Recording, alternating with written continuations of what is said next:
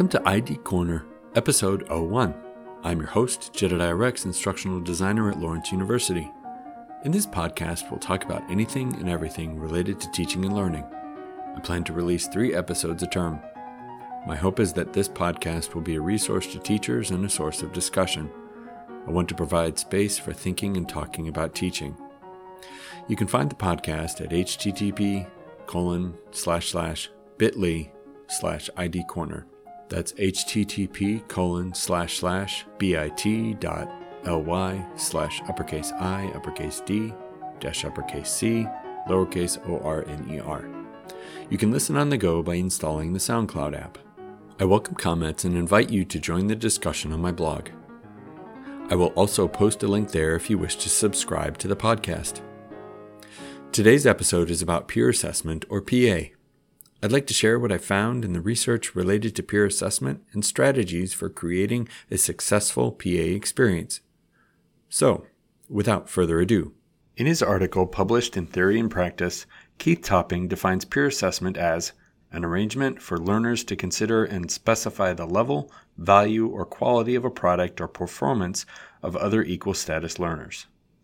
Peer assessment can apply to individual work, like papers and other assignments, but also to group and teamwork. Why would an instructor want to use peer assessment? What are the benefits and challenges? If you as a teacher decide to use peer assessment in your course, how should you go about doing so? Peer assessment can increase student engagement in the learning process, especially when the instructor deliberately communicates to students about the reasons for and benefits from peer assessment. Studies have shown that there can be gains for both assessors and assessees due to peer assessment. What are the benefits of peer assessment? In the following section, we will look at benefits in three areas academic benefits and social skill benefits for students, and benefits of peer assessment for teachers. A student may see a number of academic gains through a peer assessment exercise. Some of these are increased time on task, the students spend more time doing what you want them to do, increased sense of accountability, the students are more invested in their work, earlier error identification and analysis, the students are able to identify and correct, correct issues in their work, and finally, increased metacognition. PA helps the students think more about their learning. They may see sh- social gains as well. These include the ability to judge good work, how to give and accept criticism, how to justify one's own position, how to evaluate and reject suggestions. And PA may have a positive effect on self confidence. Benefits of PA are not limited to students. Teachers may realize the following benefits. First, an economy of scale. There are a larger number of students to assist with and share the responsibility of, assess- of the assessment activity versus the teacher doing it themselves. Second, the sum of the assessments from PA may provide a greater level of detail than the teacher may have been able to glean as a single assessor. Additionally, PA may provide a more accurate picture of individual performance in group work. And lastly, one byproduct of preparing for and administering a PA activity is that it may cause the teacher to evaluate more closely their assessment objectives and purposes. Put another way, using PA can help a teacher focus more on the reason why they want to assess certain things and how they can best do so. Well, we've looked at its benefits, but PA is not without its challenges. Some of these include students feeling anxiety around assessing and being assessed by peers. Some of this may be due to the students feeling that the grading is not fair because their peers are not experts in the area of their work. Also, social process may affect peer assessment.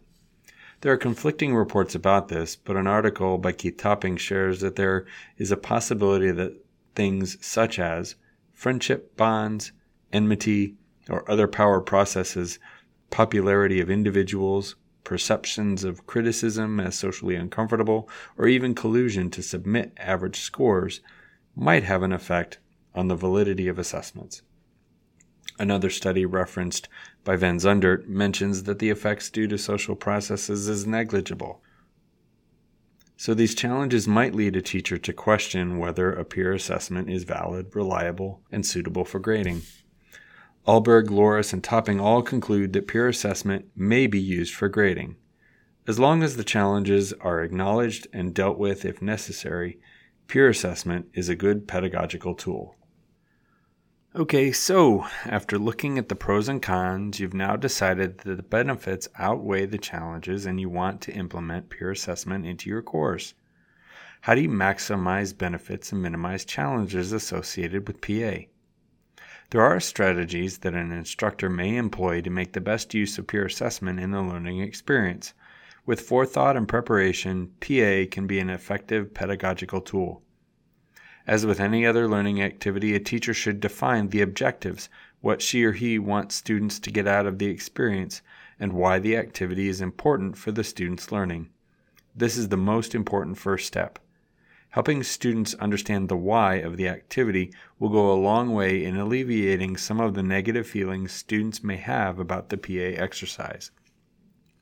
Additionally, communicating to students about the active place they are taking in the learning process should help engender a sense of ownership in the peer assessment activity. In the article referenced at the beginning, Topping lists 11 points to follow if you're going to use peer assessment. I've boiled those down into what I consider the, the most important. First, partner. Do not do this alone. Having a partner to discuss objectives and plan the activity can help share the workload. Next, define objectives. Determining from the beginning what it is that you want the peer assessment to assess is extremely important. Next, involve participants in developing criteria. Providing students a voice in the assessment process can increase accountability and ownership of the activity. Next, training, practice, and examples. Providing appropriate scaffolding in the form of guidelines, checklists, and examples gives the students the vocabulary to assess in the manner you desire. Providing low stakes opportunities to practice these skills is important for allowing the students to become more comfortable in giving and receiving feedback and developing their critical evaluation skills. An instructor should also coach the students. To assist the students in the peer assessment process, an instructor should circulate through the room and provide guidance to the students if needed during the activity. This proactive approach limits challenges and promotes a positive peer assessment experience. And lastly, examine the quality of the feedback and share feedback with students. Examining the quality of the feedback allows the teacher to assess whether or not the students are assessing in the desired manner. It also provides an opportunity to cull exemplars from the group of student work.